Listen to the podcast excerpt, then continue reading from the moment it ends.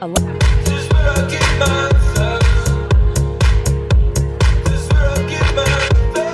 what's up? Welcome to Sober Guy Radio. Thanks to Humans for bringing us in. Thanks to you for supporting the show.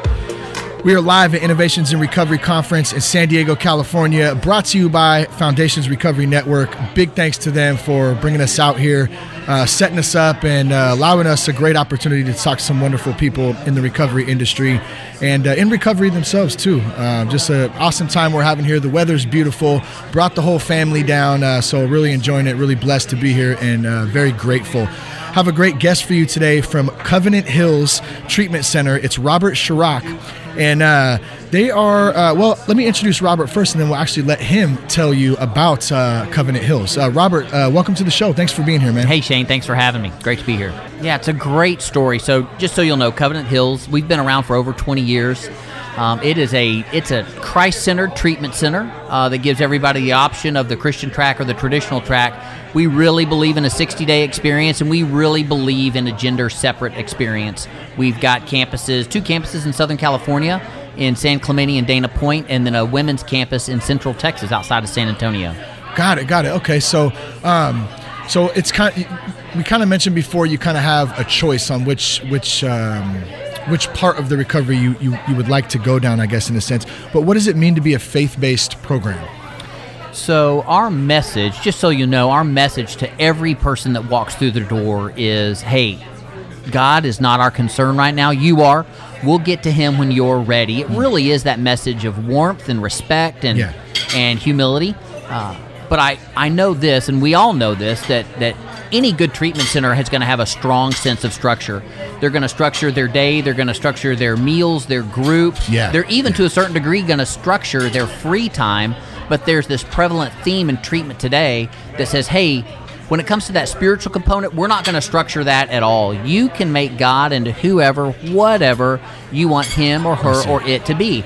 We've just brought that same theme of structure to that spiritual component that says we believe God is beautifully and perfectly articulated in Scripture. Um, but again, uh, we're not here to beat anybody over the head with that. I, Sure. I love the message that says we're not here to fix you. We just want to know you. Yeah. Um, and hope you'll be willing to know us because we're struggling in our own relationships, in our own finances, in our own devotion, and in our own purity. And we believe God uses those struggles to draw us closer to Himself. So let's forget this struggle free version of life and learn what it means Yeah. to struggle well together. You know, I think I think that's a great point uh, that you bring up. There is that we're all struggling, and I think sometimes um, in our own insecurities, at least I know for myself, I can get a view of somebody who um, may look like they quote unquote have it all together, right? And maybe they're not struggling. Well, what I've learned by talking to people, and as I grow a little bit deeper each day in my own faith, is that we're all in the same boat usually, right. and when we can be open about that, when I can be open about that, I know it helps me to connect better to people, which ultimately creates a better life experience. That's right. Um, how how does that relate to to um, to to treatment for you in in people connecting and really just opening up that door? I guess. So I had a guy ask me one time, he said, Robert, what do you think people want most in life? took me about five seconds to answer the question. I said, I believe we want to be fully known and fully loved. But the lie we've all believed is that if anybody ever truly fully knows me, there's no way they can fully love me. And that is, I believe that is the root of recovery. It's it's real recovery is built on these principles of transparency and accountability, which is really which really means being fully known and still being really cared for for for the mess of humanity that I represent. And um, yeah. And that's the difference between sobriety and recovery. I, I kind of call sobriety this white knuckled grip on what I'm not allowed to do, Yeah. and I call that I call recovery the freedom that is found in transparency and accountability. Yeah, because when, when we look at recovery, I, I love I love that sobriety versus recovery, or how, how are they different? Yep. Uh, there are some similarities Of in when, when we when we just look at it at the face of it, but recovery is a life program That's to right. me. Uh, staying sober is like right now. I would say staying sober is easier for me than living life Right. because there's so uh, God throws so many things each day, and um, you know it can be tough sometimes. Yeah, Um, yeah. So, how? So let, let's let's take. I'm going to give an example here, I guess. Sure. When you get somebody that comes in, um, comes into recovery, um, and let's say they're kind of um, they're kind of hesitant on the on the God issue. Yeah. Um, how do you how do you address that? Man, primarily that I, I, I can't help but go back to that message that says, "Man, God's not our concern, you are," and we just engage. I, I we believe as a as a company, and I believe personally that most patterns of addiction are really symptoms of deeper issues of the heart yeah. that can only be addressed in the context of real relationship. So again, it comes down to. Um, it just comes down to connecting, Yeah. as, as connecting with a soul, um, and and making sure that person knows that uh, that my heart is wickedly deceptive. I honestly, I want every person in our program when they leave to leave with what I call a healthy distrust of self, a healthy distrust of their own heart. That's what's so important about real friendship, that sponsor sponsee relationship uh, that is rooted in accountability. Yeah, Um, yeah. I, I love, this is a great illustration. I love the picture of a compass. Um, a compass relies on the, the North Pole, like Yeah. magnetic north, to, to, to determine what north is, right? Okay, yeah. So, what I love about a compass is it doesn't rely on anything inside of itself to determine true direction. It relies on an external, fixed, trustworthy, and reliable source to determine what is true direction. So, so that's really what we want the men and women on our program to, to embrace, and it doesn't have to be our exact definition of faith. Um, as long as they know, like that that advice that where somebody says, "Hey, man, you just need to trust yourself." I want to go up to that person and say, "No, that's the worst advice ever." Yeah. I can convince myself of anything, Yeah. like really and truly. Yeah. And I love the comedian uh, Mark Lundholm. I don't know Oh. if you're familiar with him. He he was actually that's so funny that you brought he he changed my life, man. Man, He- that guy. He spoke in, in treatment when I was in there. He came on the show one of the first episodes we did. Yeah. I love that guy too, but I'm sorry, go ahead. Yeah, no, he. I love his message. His Yeah. his whole his whole shtick is built on my first thought is always wrong. First thought wrong. First I thought remember wrong. It. My second thought wrong. Third thought Yeah, wrong. Sometimes right. he would say, yeah. And uh, and that's what that's just what we want the people in our program uh, Yeah. to grow in that understanding of. I, I love um, I love that you know because I, I get in my own head sometimes right uh, oft, often actually. Um, when I come back to knowing that there's something greater than me and I don't have to wear all that on my sleeve and Yeah. I don't have to carry that load um, there's something so powerful in that that helps relieve the the stress the pressure of wanting to go off and drink or wanting to get angry or wanting to lash out because those are a lot of the feelings that um, you know that would come up before I I had that kind of spiritual awakening I guess That's right. um, what what is personal to you about recovery Robert what, what, is there a personal aspect that kind of drew you into into this world so I had some family. I don't have a alcohol or drug related recovery in my own past. Sure. I've had some family that went through it. yeah most of us have and, Yep. you know I yep. mean? Everybody knows somebody. It- definitely And uh, but I do believe, uh, with every fiber in me, that the only difference between me and the alcoholic is you just can't smell the struggles in my life on my breath. I like it I, I honestly, I like I'm it. I'm better at hiding my struggles. And Really? and yeah, absolutely. And I have a relationship with those struggles, like a deep, hidden secret. I, I feed them, I nurture them, I protect them, and um, I love to personify those struggles, just like just like I like to personify addiction. Yeah. And and um, you know, most people enter treatment with this awareness that there's a problem, but this fear of facing life apart from that relationship that they have with their addiction. That's why I love the word forsake. So the for, the word itself implies a trust relationship. Yeah. So I can't forsake a total stranger, right? yeah So I love the fact that we are equipping and empowering the people in our program to turn their back on that relationship and walk out to forsake it because it's over there going, whoa, whoa, wait a second. Yeah. After all we've been through, you're just going to walk out on me? walk out? Yeah. yeah I'm the only person that really knows you. I'm there in those deep, quiet, dark, lonely moments. You'll be back, and I'll be here. Yeah, man, and that's, powerful. and that's where the beauty, the beauty of powerlessness yeah. comes into effect.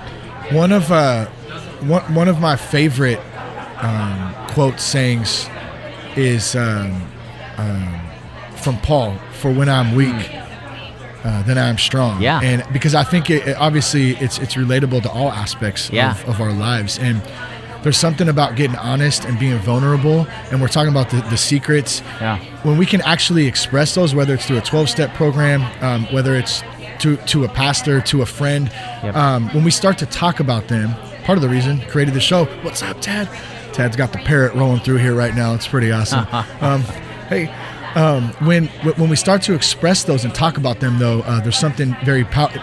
there's something weakening about it at first, but it turns into a powerful, very powerful um, uh, growth, I guess, or Yeah. understanding. What's your take on that? I love the definition of surrender. Yeah. Like the, Yeah. the dictionary definition of surrender is to stop fighting, hiding, and resisting. Hmm.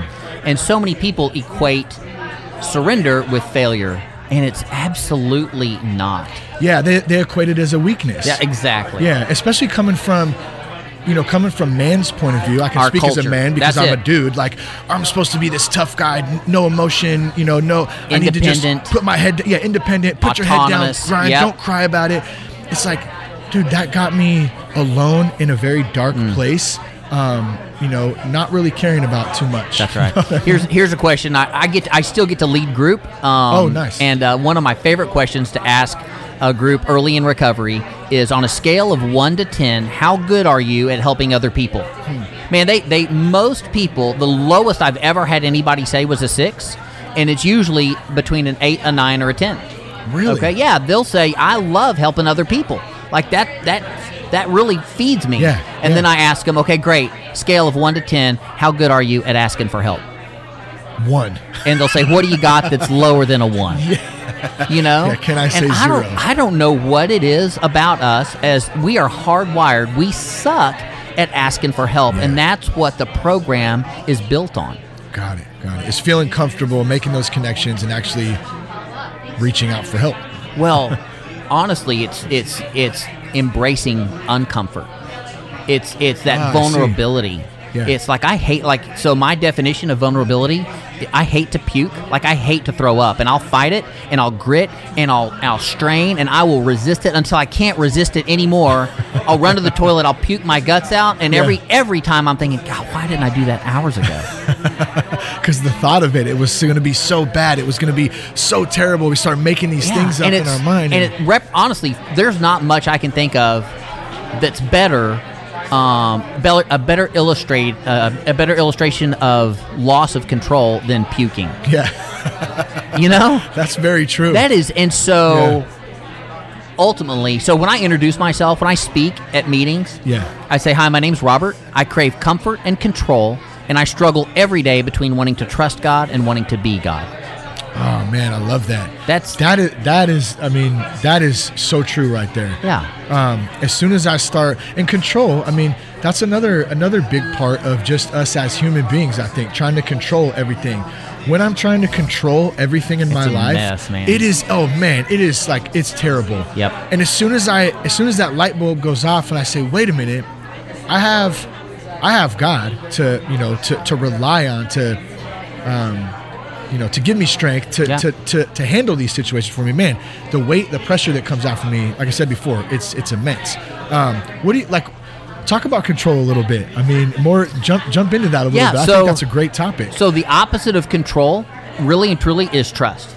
Yeah. It- the, the opposite of control is not l- loss of control or lack of control. The opposite of control is trust. The trust looks good on paper. It sounds good. I mean, there's bank accounts named after it that we, you know. Yeah, but that's- man, that's a good point. the heart of trust is asking somebody to hand you the car keys of their life. Hmm. And what what we're really asking them is in that moment of conflict, I'm asking you to trust me more than you trust you. Hmm. And that is scary stuff. You know, I, when people enter treatment, I tell them all you need, there's only two things required of you for this program to be a success it's patience and it's trust.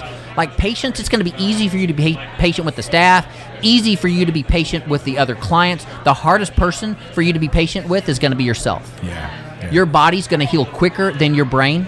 You're going to feel better physically before you're out of that fog mentally, emotionally, and spiritually. Yeah. And something happens, man. You we, we get to feeling better physically, and we're just ready to haul butt. Yeah. Well, I I know I'm my own worst enemy. That's it. I'm there's nobody harder on me than me. That's right. Like I, I can you know I, and, and I've always been like that. Even when I look back to a kid, you know, say it's sports or something.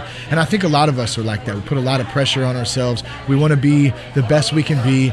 But I'm an imperfect person, and as soon as I had some acceptance in that, man, huge, Yeah. huge, man. Um, let's um, I, I had one one more quick uh, topic I wanted to touch on. It I can, just man, I can do, bounced I my- can do this Yeah. for hours. Oh, I know. I'm, so I'm so grateful Yeah. to be on the on the show, man. Yeah, I, I, I really appreciate uh, you coming on today. Um, if folks wanted to reach out and get more information, where can they do that? Man, believe it or not, our our our primary line for admissions is also our primary crisis line, and it's one eight hundred no abuse. That's 1 800 662 2873. We actually answer that line as a as a crisis counselor. Uh, Really? that, that is there first and foremost to, to hear the story, to listen, to ask some questions about what's going on. Have, have you been through treatment before? What can we do to help? It was, uh, you know, wow, what a what a statement of courage it is for you to pick up the phone and call today, whether that's the the struggling individual or a family member or a loved one we get but between the, the plus or minus a thousand calls a month that we get we refer 95% of those into other programs based on what the resources are based on what the diagnosis is and sometimes even based on the geography we get calls from all over the nation and sometimes uh, somebody in treatment that's in texas is not willing to come out to California for Yeah, treatment. sure, and so we have relationships all over the U.S. We have relationships with low to no cost programs. Um, a lot of options. And so, yeah, the one eight hundred no abuse. They're they're going to hear the story of Covenant Hills. We absolutely believe in who we are and what we do. But man, we're not over here trying to be all things to all people. Yeah, yeah, yeah, sure, sure. Well, hey, man, I appreciate you coming on today. Uh, it's great to chat with you. Um, give the number out one more time for me. Oh, it's super simple. One eight hundred no abuse. That's 800-662-2873. Robert, thanks a lot for coming on today. Uh, thanks for listening. Uh, thanks for tuning in. Go to www.thatsoberguy.com for any more information. Live from Innovations in Recovery San Diego. Peace, love, respect. Keep your blood clean.